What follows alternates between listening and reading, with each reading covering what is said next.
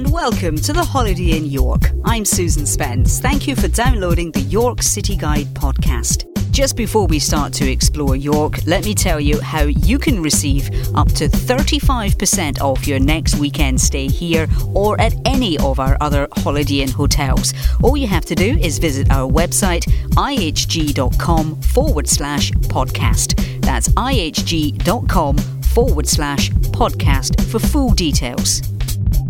During your visit to this lovely city, you'll walk in the footsteps of Romans and Vikings. Steeped in history, York is renowned for its stunning architecture, tangle of quaint cobbled streets, and of course, the iconic York Minster. Visit one of the many attractions, like the famous Jorvik Centre or the York Dungeon, and then watch the world go by while sipping a drink on the river or having a coffee in one of the many pavement cafes. Well, I've just arrived by car at the Holiday Inn York. There's a large free car park, so no need to worry about finding a space.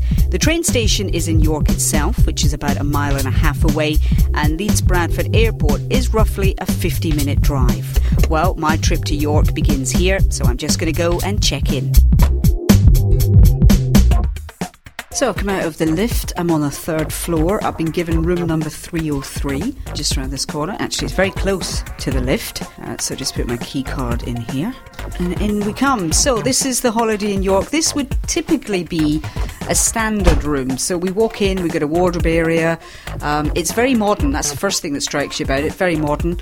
Um, very sort of bright and airy as well. You've got a mini bar as you would expect. I tell you what is quite nice actually, I see sat here, is a safe. So if you get anything that's uh, a little bit valuable or important to you, uh, you've got a safe here, one of these keypad ones, uh, so it's quite easy to work.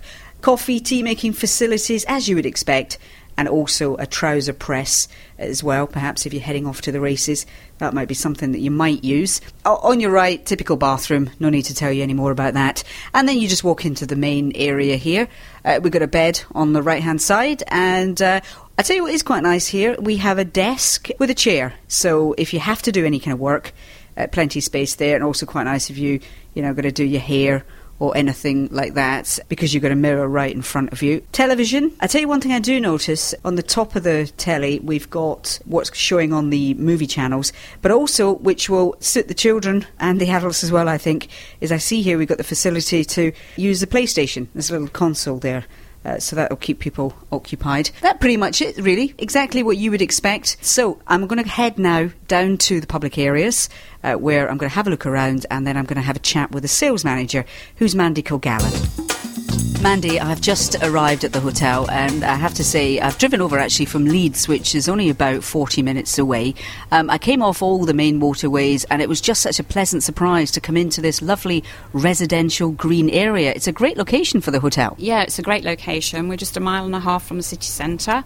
Uh, we overlook York Racecourse. It's about 10 minutes into the city centre. You don't want to really take your car because it's uh, quite expensive to park in the city centre and we've got a large free car park the buses run about every 10 minutes from just over the road, and we also have uh, the park and ride just down the road from us. And the other thing I noticed was the city sightseeing bus for York stops right outside the front door. Yeah, comes every morning at 9.30 to pick you up and it's actually a fab tour as well. It's really worth getting on and having a look. They tell you lots and lots of stories about things that kind of nobody else can tell you really. It's really interesting, well worth it. Uh, when I was checking in, I noticed around about me quite a few uh, kiddies. It's obviously a very family orientated hotel. Yeah, we like to encourage um, families to come to the hotel. We have lots to offer for them. Um, we've got uh, family rooms available, uh, children stay and eat free uh, when they're here at the hotel. We have children's menus, we have little goodie bags and everything to give to the children.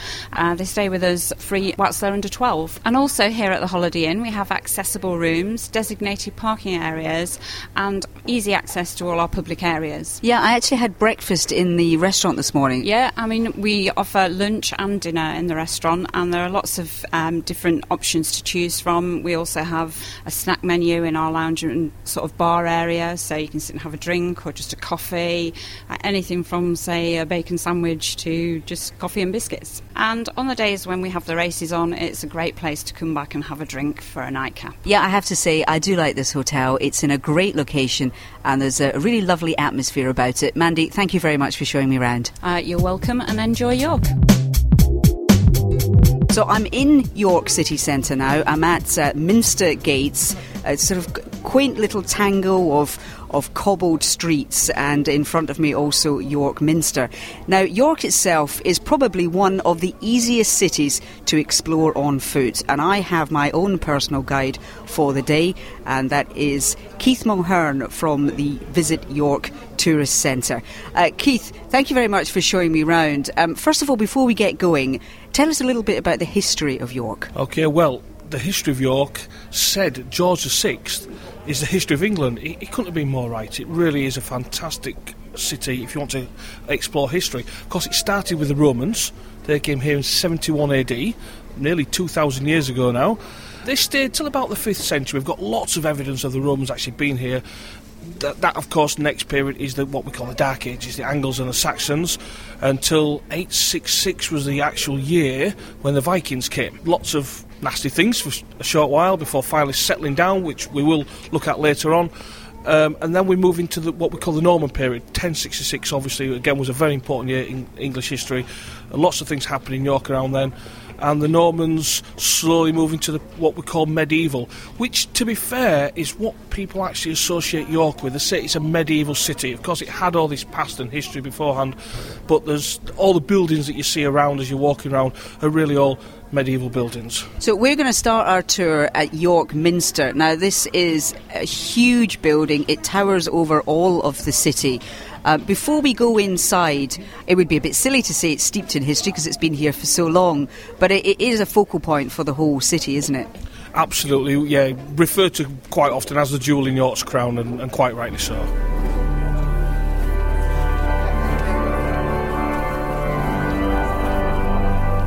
Well, we've now walked into York Minster, and well, this is absolutely magnificent. I don't know which way for my eyes to turn first. Up the way to see the, the wonderful ceiling.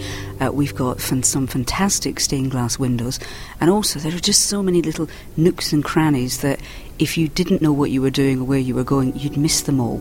Um, Keith, first of all, tell us the story behind York Minster. Okay, well, you've got to go back to the 7th century. Um, the Romans have gone, it's the time of the Angles and the Saxons, and England is now divided into seven areas, each area having its own king. Nobody believes in God apart from the people in Kent. Their king is Ethelbert. Now, he has a daughter, who I can only assume was quite a good looking daughter, called Ethelberga, because King Edwin, who was king of this area, Northumbria, where we are, he took a fancy to Ethelberga and he asked her dad if he could marry her. Her dad said, Yes, if you bring her bishop with her to York and you get baptised, build a church, then you can marry my daughter. And Edwin said, Yes. This is why I can only presume she was very good looking.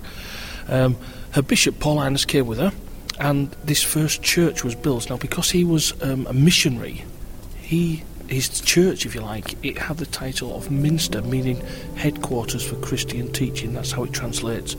And about every 20 miles or so, you'd have another church with that title. Um, this is actually also a cathedral because it has a seat in it called a cathedra. Its correct name is the Church and Metropolitical Cathedral of St Peter in York. That's why we just call it the Minster. It's much easier. Um, the church just went through a few changes. There was about four different versions until finally the Normans came. They destroyed the minster, which many people felt was on this exact site, but it was probably just over the road, very, very close to it. They built one on this site, um, and it stood here.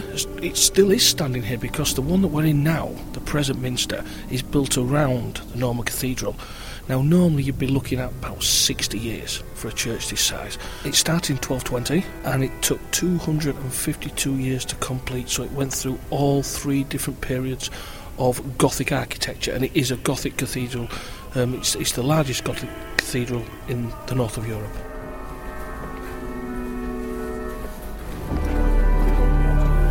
We are sitting in the chapter house at the moment, but one thing I noticed that coming through York Minster is that there are so many things to see and do that you wouldn't want to miss.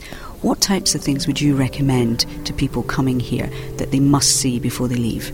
Well, you are quite right. It's a huge building. It's very, very easy to miss things like the chapter house where we're sitting now, um, used as a meeting room. I recommend just just come in, have a quick look, and you know really be in awe of, of the fantastic building than it is here. But also, um, it is an attraction, the Minster, as well as obviously it's first and foremost a church. Um, but we have the, the central tower. You can actually go to the top of the tower, 275 steps, fantastic views of the city. And we also have the undercroft and crypt, which really was a lot of it was discovered, if you like, if I can use that word, when the central tower was actually collapsing. 1968 and it was going to fall down. So they had to dig underneath to, and put in huge concrete pads 10,000 tons of concrete to support and hold the tower. And they found the remains of the Roman headquarters underneath here the Minster and they're all on display now as are all the treasures and, and the crypt. It, in fact it is a museum underneath the Minster which is missed quite often We've just come out of York Minster, down the steps, and right opposite you'll see a little lane. It's called Minster Gates. We've walked through there, just down into Stonegate. Now, this is a lovely little paved area, old cottages either side, lots of quaint little shops. Now, as you get halfway down, you'll see in the distance the Old Star Inn. It says kind of like a wooden barrier across the street connecting the two sides. Just stop there, and you'll notice on the left hand side a little red devil. Now, this little red devil, apparently, after York Minster, is the most photographed thing in York. Yeah, he is. He stole my line, by the way. Then, um, he basically he goes back to medieval times. Um, obviously, a lot of people couldn't read, so they have signs to depict what the areas were. And just down this alleyway, that was the area of the printers. And they have the red devil t- to show that it's the area of the printers because the apprentice that worked with the printers got the nickname the printer's devil. Probably because after everything, all the type had been set, a lot of the letters were moved around and he got the blame, so that's where the name comes from. That's why we have the Red Devil. But he's very old, yeah, he's, he's absolutely um, one of the characters in York. Um, I could just mention the pub as well, as you said there, the Old Star Inn. It is the oldest inn in York. It's always had a licence, certainly since 1644, probably a little bit earlier. But the pub is actually behind the other buildings. Where it now stands, down like the little snicket at the side, um, that was the front of Stonegate in the 1800s. But the licensee built his house in front. When the next licensee came along, obviously other people had done the same, as you know, covering down the street he felt that the pub was, was missing something, it was behind, hidden away, nobody knew it was there.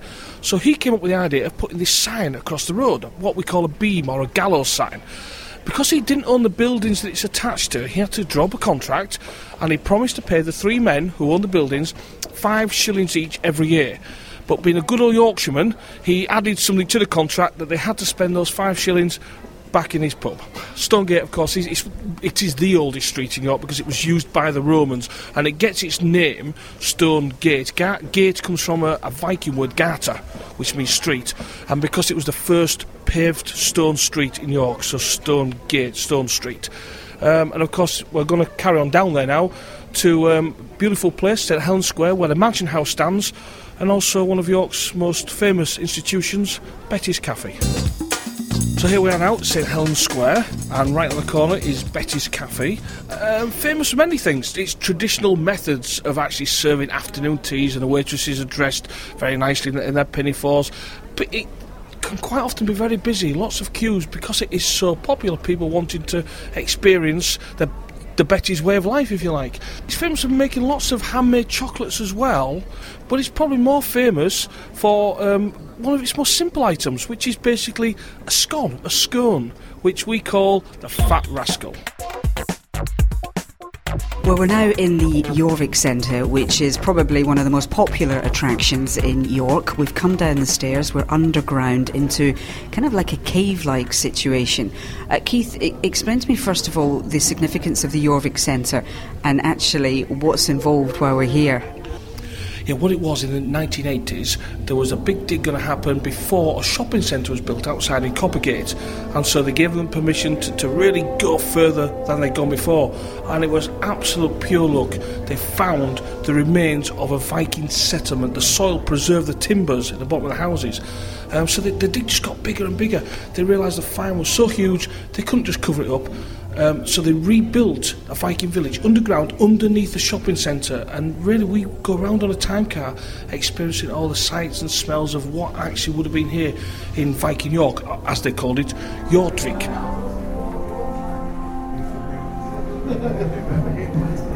Now we've just gotten in the little car that's going to take us round through the Jorvik scene, and uh, one thing to note is that you will be able to listen to a commentary as you go around about all the different scenes that we're going to see.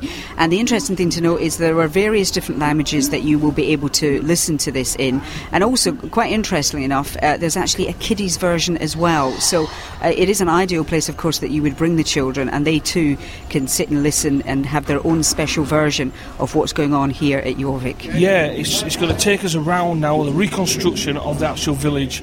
Um, it's supposed to be exactly where the actual the houses were as they discovered them, and of course it's not just a reconstruction of the village; it's a reconstruction of everything, as you'll see. But it, it is, is a little bit pongy, actually. They've done really well by recreating that kind of thing, haven't they? Yeah, yeah, they have. They've done a good job, as you'll see. Uh, we, we go past, without lowering the tone too much, we actually do go past um, a gentleman on the toilet, and you know exactly where he is. Um, you can see as we're going past here now, um, this is an original hut. This is designed for the 866 sort of time of, of, the Vikings being here. And right next to it then is a modern hook because we, have jumped on about another 50, 60 years now. So it's showing you now um, how the Vikings actually evolved around here as well. See, we actually get that when we go into the museum at the end. After the ride, there's there's a museum. It's full of all the finds that they actually found. I mean, lots of these things around about here. You can see the moles using the, the guy we're going past now doing the wood turning quite a few of those things uh, exact copies of what they actually found, which are on display here. And what it did, it, it finally proved to the archaeologists, gave evidence that those Vikings that came, yes, there was lots of fighting and, and battling at the beginning, but they eventually settled down and they started to trade and actually lived as, as ordinary people would, and they weren't just all these, these fearsome warriors that everybody knows Vikings to be. Oh dear, now we've come round to the man on the toilet.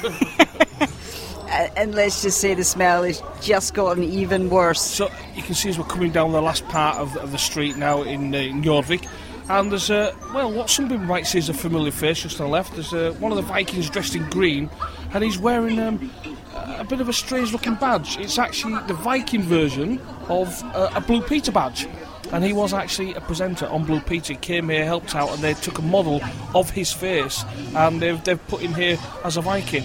Most of the models that are here are actually all taken from um, bone structure they actually found. So you really are looking at um, Vikings or people that actually lived here in the city of Jorvik.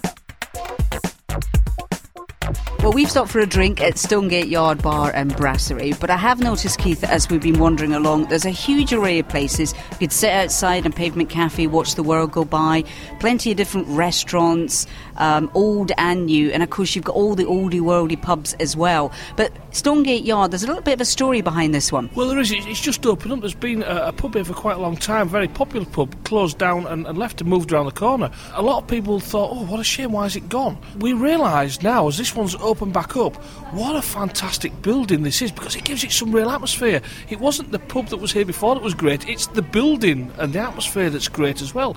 It's not changed much, it's just had a, a bit of a refit. It's just hard to decide where to go for something to eat and drink in York. Not just because of the quality of the food, but because of the atmosphere and the quality of the buildings and the people who work in them. And, and what's York like at night? It changes a lot but in a nice way. It, it, does come alive. The people come out when they finish work, they come out for a drink early evening, and in places like we are now, and they relax. And once it gets to about eight o'clock, the ghost walk's obviously very, very popular in York. Families go out on the ghost walks. It, it, you know, it is a big family thing. And then, of course, once it gets to about half past nine, ten o'clock, the city sort of comes alive in a different way. Then the bars and restaurants, almost like it's like they change around. Obviously, there are bars you can go for. We have very popular bars um, down by the river. We have we have almost our Riviera touch, if you like, down there. Four four great bars. Um, it's, it's a good, it's a real good city to come and have a drink in and, and have a meal all the way through the evening. Well, I'm in York Market now, and there's a huge amount of stalls selling everything that you can possibly think of. What has caught my eye, though, is the, the cheese and chutney stall. I have to say, I'm a bit of a fan of cheese. I'm here at Fromagerie D with uh, Dee, who is the cheese lady. Um, Dee, if uh, coming here to York, if uh, somebody wanted to buy something local, what would you be recommending? Um, probably the most local cheese is the uh, Wensleydale from Hawes. People in Yorkshire eat it with fruitcake a lot, very popular on Yorkshire Day, extremely popular at Christmas time. Next to that is probably Coverdale, which is a bit more creamy. And then Shepherd's Purse is a local company doing Yorkshire Blue. Then there's Ribblesdale Goat, and obviously all the other Wensleydale ranges, the Wensleydale Blue, and the tourists often buy the truckles to take home as far afield as America. And what is a truckle? A truckle is um, a 200 gram piece of Wensleydale, either plain or in sheep's milk or with flavours in, covered in wax with a label on the back that gives a sell by date, so it's very good protection and great for a present. Now, as somebody Dee, who lives and works in York, what would you say is the best thing about being in the city? York has so many nooks and crannies, and it has a functioning outside market. It's got um, Parliament Street that attracts lots and lots of people. It, it's a great city. It's got loads of character. It's fantastic. Right, we're now in the York Dungeon. We're in the torture chamber, and I'm with Stuart, who is uh, dressed. Well, how, how are you dressed, Stuart? Dressed as a Viking at the moment. Uh, we've just launched a new feature called Bloody Vikings. So, uh, kind of concentrating on the, the, uh, the gruesome side of the Vikings rather than the farming and the making coins and all that. So, tell us what what happens here at, at, York Dungeon. There are lots of sounds. There are lots of we can in the background. We can hear somebody as if they're chopping bones. What, what exactly, if uh, the visitors come here, what can they expect? Well, basically, it's a gruesome tour through the history of York. It's all led by live actors, so you go in a group around the building from show to show, actor to actor, and each actor tells you a story about the various darker aspects of York's history. Well, on my way in, I heard lots of screaming. Why would that be? Uh, well, you start off in the uh, 16th century, uh, in 16th century York, uh, the plague of York. There, uh, then you're sent down to a uh, well, the Golden Fleece, a haunted pub. then you go into the Labyrinth of the Lost, where you'll probably get lost for quite a bit. then there's our new Viking feature, Bloody Vikings. After that, you're sent to a 17th century court of law, where you're judged for your sins and probably found wanting. And then you're sent here to the torture chamber, which is where you can hear the screaming around here. after that, you'll hear the story of Guy Fawkes, a York lad born and bred, and finally you'll see Dick Turpin hanged for his crimes. Great. Well, Stuart, thank you very much. I'm going to make my way through. Whether I get out the other side, well, we'll just have to see. Good luck. Well, we managed to make it out of the dungeons, and now we are in, uh, well, what we call the Shambles, which is a very quaint, cobbled street with lots of little different shops. What's the significance? Steeped in history, I imagine, Keith. It is, yeah. It gets its name shambles from two old English words, flesh hamels, flesh meaning meat. Hamels was tables, the benches on which the meat sat. So it tells you flesh hamels became shambles, known as the street of the butchers. Every single shop down here was a butcher's shop. Of course, we use the word now, shambles, to say, look at the state of that, what a mess. So it gives you an idea of what, what the street was like. It was a horrible, dirty, depressing, filthy street. To make it even more depressing and filthy, you can see that the houses actually lean out quite a lot. It's called jetted out. Um, that was somewhere nice to hang the meat underneath, but it was also because people were throwing everything out of the windows. All the waste from the, from the kitchen, the toilet was thrown out into the street. The animals were ran up the street, killed in the backs of all the shops. So their blood was running out, literally into the gutter. The, the central part where the cobbles are runs down, looking beautiful, was an open sewer. You'll be pleased to know it was washed down twice a week, but it was a very historical street. And we don't have any butchers down here now, so it's, it's as you can see, it's, it's much nicer. Well, we're coming to the end of our walking tour of York, and uh, we're just heading out one of the gates. We've actually been along the way hopping up and down part of the city wall, which is a great way to see a different side of the city. We've told you all about the various attractions and the shops and that kind of thing, but if you go up onto the wall, you can actually see the city in, in a completely different light, and you get that real sense of history because these are the original walls, Keith. Yeah, they are absolutely. Um, they've been altered a little bit because they, they, were built in medieval times as a defence, obviously to keep people out. I mean, the Romans were the first people to, to do something, but what what you see today is the medieval version built on top of the Romans. Uh, but we still have four gateways, like the Romans did, to get in and out of the city. They obviously barred people from coming in, which is why they're called bars. Um, each has its own story. Basically, what happened in the 1800s, the walls had no purpose anymore. We weren't going to be attacked, they weren't going to do any good. So they started to take the walls down. Now, thankfully, the people then who were Victorians, they saved the walls and they repaired them and they added the pathway for us to walk on. Um, it's hard to believe, but York wasn't a very nice place in Victorian times, a bit dirty, and tourism, as, as crazy as it sounds, was actually coming to York in the 1800s. We had railways, we had these big houses, Victorian people were visiting their friends, and what better way to walk around to view the city than, than literally walking on the walls? It, it was created the pathway for pleasure and that's exactly what we do today. People just walk on it, two and a half miles altogether. Now, there is only one section that was actually knocked down, unfortunately, um, before these repairs took place, um, and you have to get off a couple of other times, but they were all natural breaks where there was a river or a marsh to protect us basically the walls are just about practically intact. It take you about an hour and a half, two hours if you take your time, but it really is a fantastic way to get around the city. And uh, as a final point, Keith, thank you very much for showing me your city. We, have had a, a, wonderful time, and there's so much to see and do here. Uh, before I leave you, though, uh, tell me what's your favourite thing about York? Um, I would say, well, we've mentioned already, obviously, the bars and the restaurants and the shops there's just always so much happening here, though, in York. People view it as a historical city, and it is, but it's as much a cultural city as, as anything else. There's literally something for everybody, and there's always something happening. Well, my trip to York has come to an end, and I think it would be fair to say that few cities rival the charm of York. Full of history, world class attractions, eclectic shops, and stylish restaurants, it really does have it all. But the one thing that struck me most is the feel of York. There's a warmth about the place that makes you want to stay, and the people really are very friendly. This, combined with the welcome you'll receive at the Holiday Inn, makes York the perfect destination for your next short break. To make the most of your visit, pop into one of the two visitor information centres which can be found opposite the art gallery and the train station. And let me just remind you that you can receive up to 35% off your next weekend stay at the Holiday Inn York or any of our other Holiday Inn properties by visiting our website ihg.com forward slash podcast. That's ihg.com forward slash podcast. I'm Susan Spence. Thank you for downloading the Holiday Inn York City Guide podcast and enjoy your stay.